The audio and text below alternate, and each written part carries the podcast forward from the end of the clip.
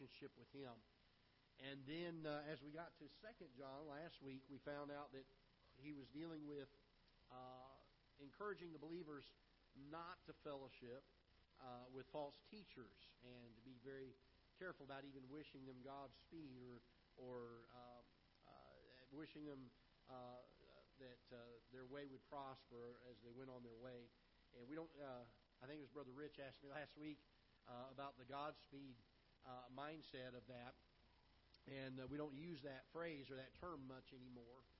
But uh, it was just something that was used to express that we were wishing for God's blessings on them as they went about their their journey and uh, their work. And uh, for false teachers, we should not do that. We shouldn't wish for God's blessing on them. And uh, you say, well, boy, that sounds kind of harsh. But why would we wish for God to bless the untruth that they're spreading? And it doesn't mean we have to be unkind to them, but we don't have to receive them in either. And uh, we spent some time a few weeks ago on Wednesday night dealing with how to how we are to treat uh, those that are false teachers and false that uh, are false um, uh, that teach false doctrine. And um, so we're not going to reteach that again. But uh, after a few admonitions, and they continue to do it, the Bible tells us that we're to turn them out. And uh, so we shouldn't have any fellowship with that. The third uh, John that we're dealing with here, the third letter that John writes uh, that we have in Scripture, uh, is encouraging the fellowship of believers one with another. And um, very important uh, book, I believe. And, and it's interesting how you kind of see the progression that John uses as he writes these letters. More than likely, he wrote all three of these letters rather rather close together. There wasn't a lot of time that expired between these. Um, most people believe that he wrote them from Ephesus because towards the end of his life, that's kind of where he was at and was dealing with uh, serving the Lord in that area. Uh, but uh, there is there are two characters we're going to be looking at today. One of them is named Gaius, and one of them is named Diotrephes. And um, uh, Gaius is it, it, it's written to to Gaius personally. This is a personal letter, uh, whereas the others were written to the brethren or those that were uh, the children of the elect lady. And uh, let's look in verse number one as we see how he greets Gaius. Um, he says the elder, and again he refers himself this way several times in Scripture. The elder unto the well beloved Gaius, whom I love in the truth. And what we're going to find here is a contrast between uh, a man that is doctrinally sound and loves the Lord and is following the Lord, has a heart for the Lord, and has a heart for the brethren. And that's going to be what John really commends him for. And then we're going to see as he condemns Diotrephes as we get to verse number 9. So the, the letter can be divided basically into two halves, uh, verses 1 to 8, dealing with um, his greeting and commenda- commendation uh, of Gaius, and then the condemnation of Diotrephes. So let's look a little bit at this uh, guy named Gaius. There are actually three others that are mentioned in Scripture. Uh, in Acts chapter number 19, there's a Gaius that is referred to as a traveling companion to the Apostle Paul. And then in Acts chapter 20 and verse number 4, there's a Gaius that was in the city of Derbe. And then there's one in uh, 1 Corinthians um, that is in the church at Corinth and is one of the ones, one of the few that the Apostle Paul baptized. By the way, let me just stop for a moment. I'm not going to give you a whole lesson on this, but um, there's there's a strong doctrine that's moving around, uh, and, and it's put out by some other denominations that in order to be saved, you have to be uh, saved and baptized. And there's a lot of that going around today saying you have to be baptized in order to be saved.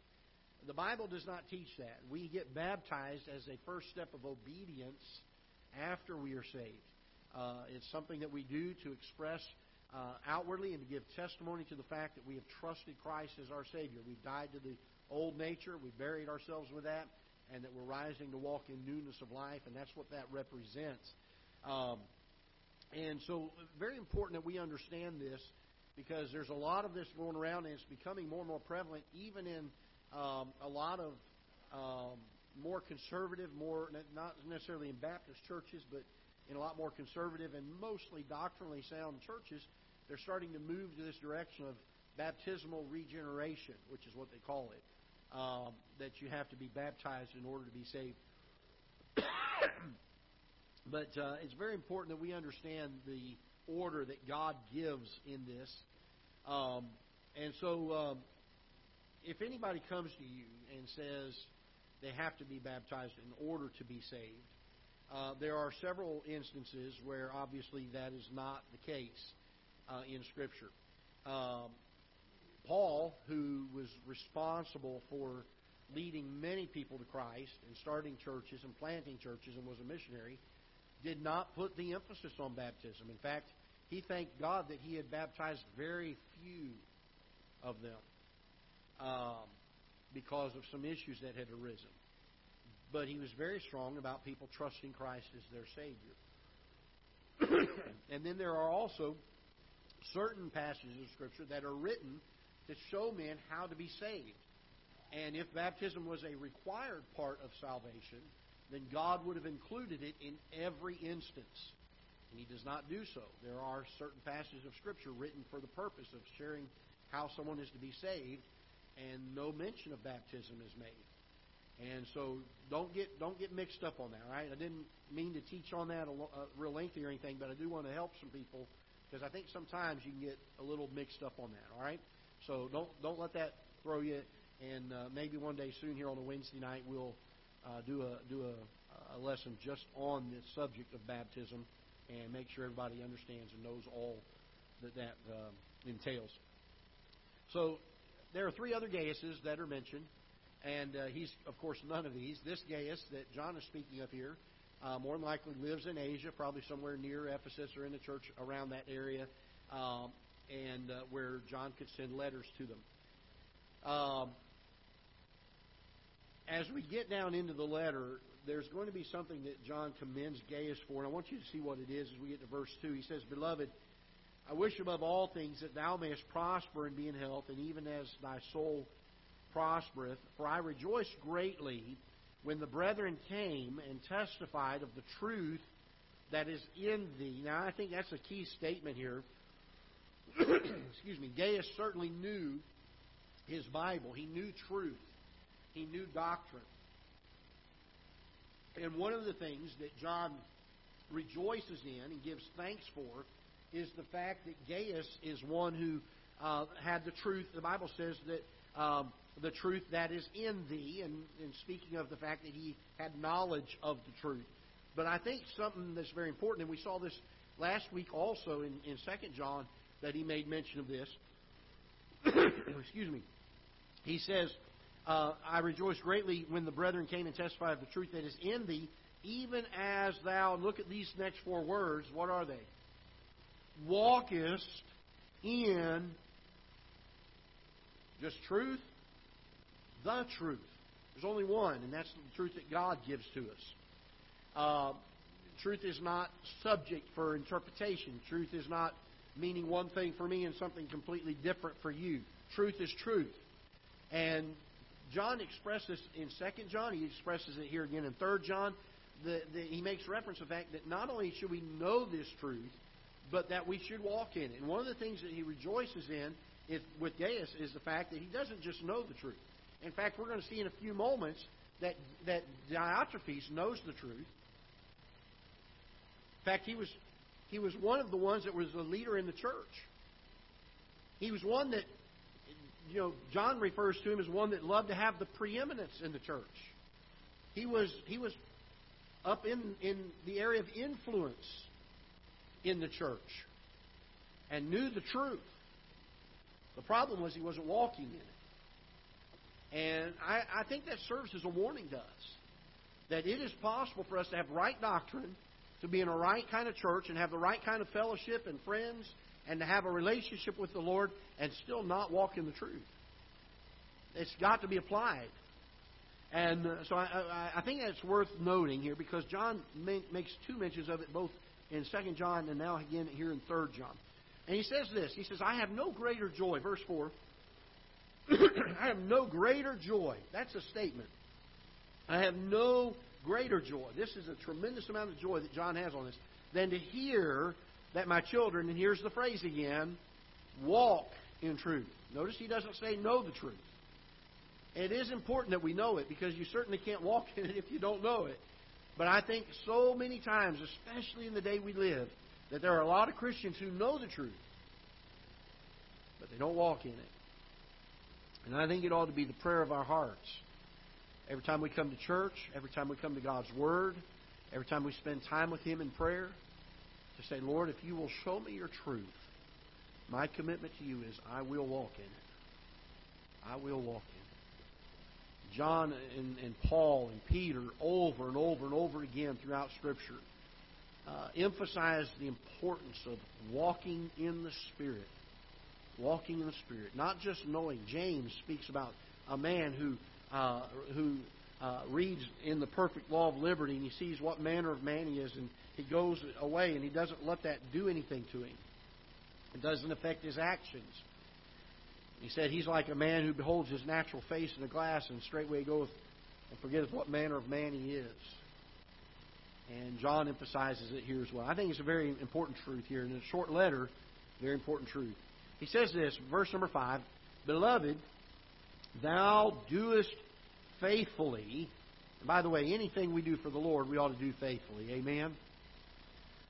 Beloved, thou doest faithfully whatsoever thou doest, notice this, to the brethren and to strangers. Now, he's not talking here about somebody who comes in the doors of the church necessarily that that this guy just doesn't know. He's just some guy that just arbitrarily comes by. Um, although it certainly would fit that group as well.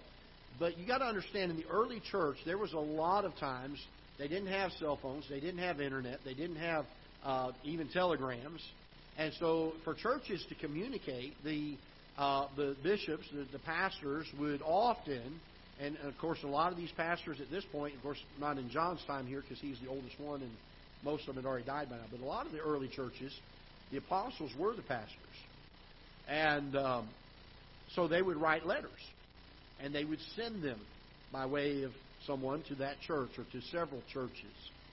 And how that church received them, uh, they were referred to as strangers. They were uh, they were folks that would travel and come into their midst. They weren't part of that fellowship of that church. And so, while it certainly would include um, strangers, obviously, that would come in the way we think of strangers, specifically, I believe John's speaking here, and the reason I say that is because we're going to see in the context here in just a few moments. I think he's speaking more specifically to the fact that uh, the folks that we send to you, uh, folks that will come from other churches bringing news or bringing uh, reports from other churches. And so he talks about this, and uh, he says, uh, verse number six, which have borne witness of thy charity before the church, whom if thou bring forward on their journey, after a godly sort, thou shalt do well. And so uh, Gaius is known for his charity before the church. He's known for uh, bringing these folks that are traveling, uh, bringing them along on their journey, helping them, whether it be their financial needs. Maybe he housed them. Maybe he fed them while they were there, and probably all of the above or some of the above. But that was what he was noted for his hospitality, his, his fellowship with the brethren, uh, his encouragement to the brethren. And uh, there, there are a number of people in Scripture. Uh, Aquila and Priscilla were very much like this. Uh, they addicted themselves to the ministry of the saints and the idea of trying to uh, be a help to people. And uh, notice in verse number six, it says, "Which have borne." So he's talking about these brethren and these strangers, which have borne witness, and it speaks to Gaius's testimony. And again, we've taught before on the importance of testimony. Now in verse 7, he says this Because that for his name's sake they went forth, speaking of uh, the Lord Jesus. Uh, and by the way, this is the only reference to Christ in this particular letter, and he's not specifically named, but he's saying that they are doing this for the cause of Christ. And uh, everything we do ought to be for that reason. He says, Because that for his name's sake they went forth, taking nothing of the Gentiles we therefore ought to receive such that we might be fellow helpers, notice this, to the what? Truth. When we have traveling preachers, we have missionaries that come through our church, when we help them along their journey, whatever it be, whether we give them housing, whether we feed them, whether we give them some money to help them along the way, we become part uh, of the truth that they are teaching and preaching and propagating. We become fellow helpers in that. Uh, Bible's very clear about that, that we get to have a part. We get to take part in that. And many times we're not able to go ourselves. There's some, uh, maybe God hasn't led us to do that. Maybe there are some family uh, responsibilities, maybe some job responsibilities that would hinder us from doing those things, but we can still help them uh, by helping them along. And so this is what Gaius is noted for. He's a godly man. He knows the truth. He walks in the truth, and he's he's generous. He's charitable to those that come in that are traveling, and tries to help them along their way. And as such, John refers to him as a fellow helper to the truth. What a great testimony! I think that'd be a wonderful thing at the end of our lives I, don't know. I don't know if they put epitaphs on tombstones much anymore. I, I know they put names and dates, and uh, not too many people put a whole lot of writing on it much anymore. But wouldn't that be a wonderful one to put on your tombstone? A fellow helper of the truth. I think that'd be a great testimony. I really do. Uh, as we get to verse number 9, John switches gears. Now he's going to make the contrast here.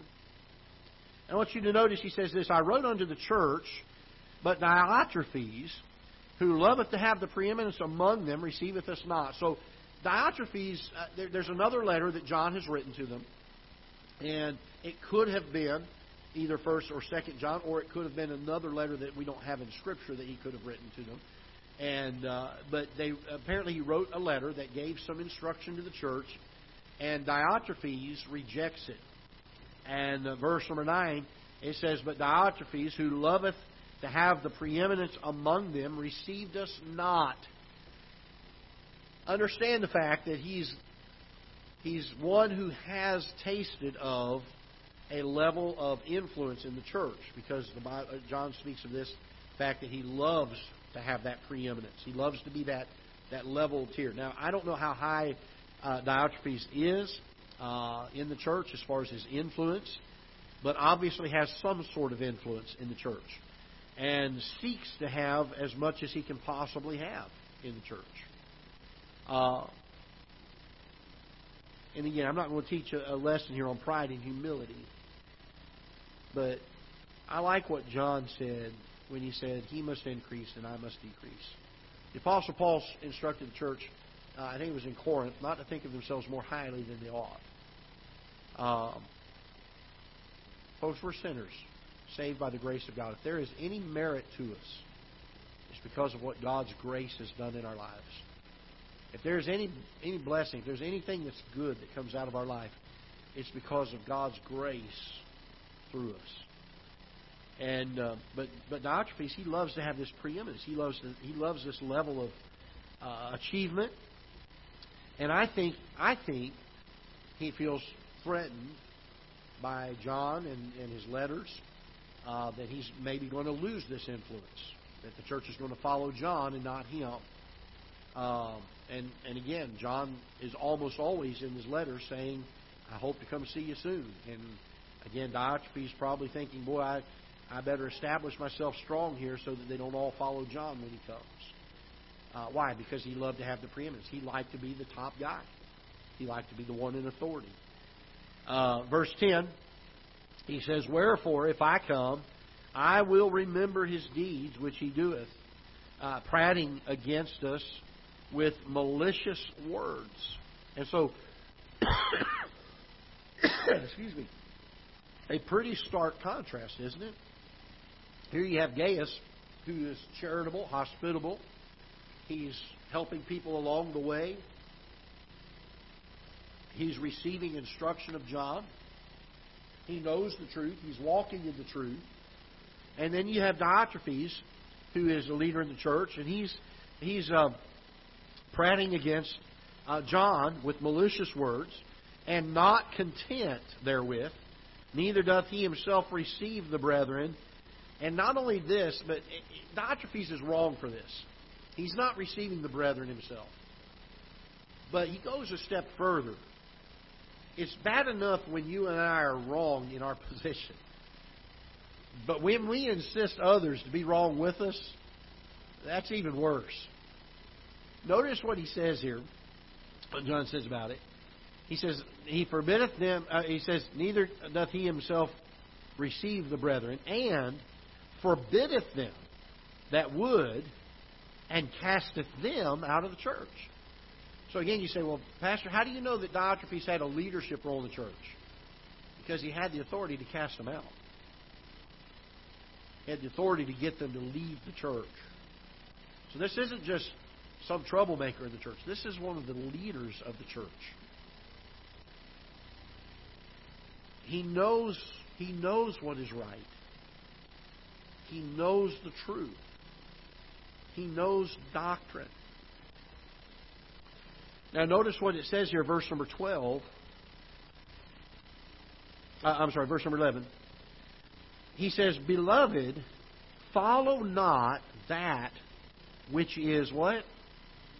Wait a minute. Here's Diotrephes. He's preeminent in the church. He's in a leadership position. He has authority to cast them out of the church. He knows his truth. And yet, John refers to his deeds as evil. Is it possible to be right in so many ways and still be evil? Yes, it is. We've got to be careful of this. The Bible says in verse number 11, Follow not that which is evil, but that which is good. And of course, he's referencing here Diotrephes and Gaius and their examples. The, the acts, the works of Diotrephes, evil works. The behavior of Gaius, his heart, that's good. Follow after that. He that doeth good is of God, but he that doeth evil hath not, notice this, seen God. Hold your place here a minute. Turn with me to Jeremiah chapter 17. And I, we read this the other night uh, on Wednesday night, but I want everybody to see this. I, I think a, a, a tremendous passage that deals with this topic. Verse number 5, Jeremiah chapter 17 and verse number 5. Thus saith the Lord, Cursed be the man that trusteth in who?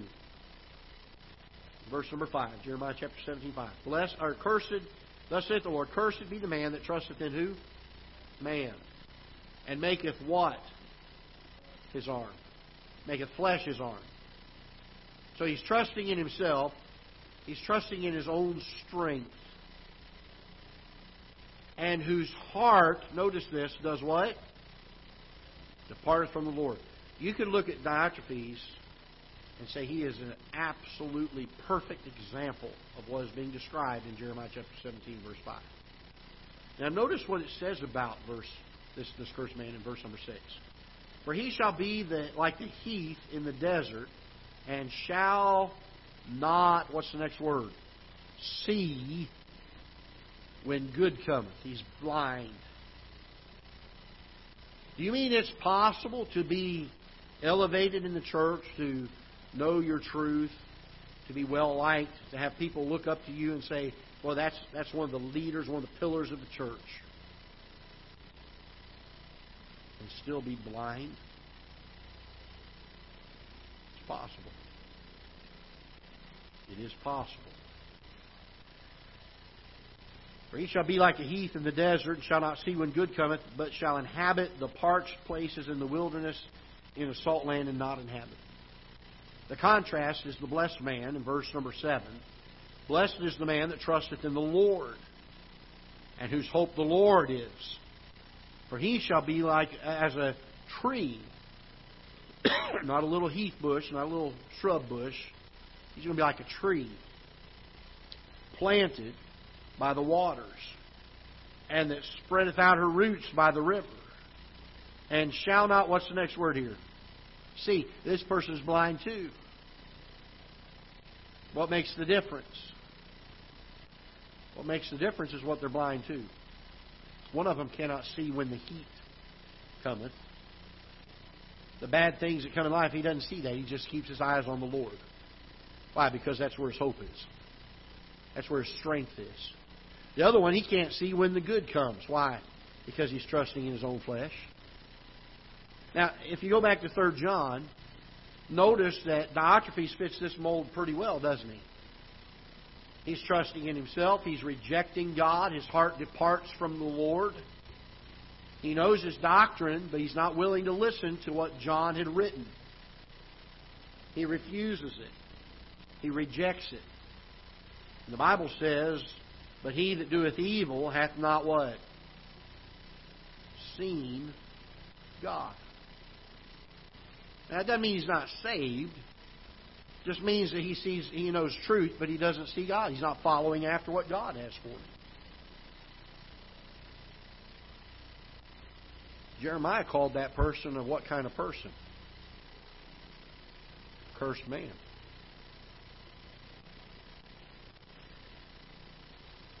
Notice he says here in verse 12 Demetrius hath good report of all men and of the truth itself. Yea, and we also bear record, record, and ye know that our record is true. I had many things to write, but I will not with ink and pen write unto thee. But I trust I will shortly see thee, and we shall speak face to face. Peace be to thee, our friends. Salute thee. Greet thy friends by name. Uh, greet the friends by name. I wrote down here a few notes about Diotrephes. He rejected a previous letter from John's apostleship.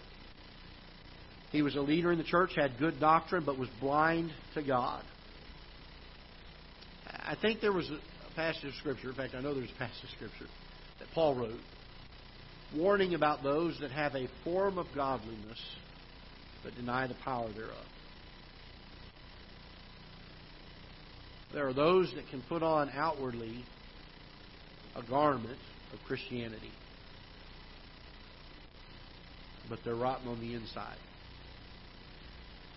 And it is possible to do that in the church. Diotrephes is one of these. He prated against them, going around spreading things. I like what Miss Kim said, uh, where I asked those three questions. Is it true? Is it necessary? And is it kind? If it doesn't meet those three, then don't say it. Is it true? Is it necessary? Is it kind? Why? Because otherwise we're going around prating. We're spreading malicious words. You say, well, yeah, but it's true, Pastor. Well, is it necessary to spread it? Is it necessary to go out and broadcast it to everybody else? I mean, the Bible does say if a brother be overtaken in a fault, ye with your spiritual go on Facebook and post it everywhere, right? Or what does it say? You with your spiritual what?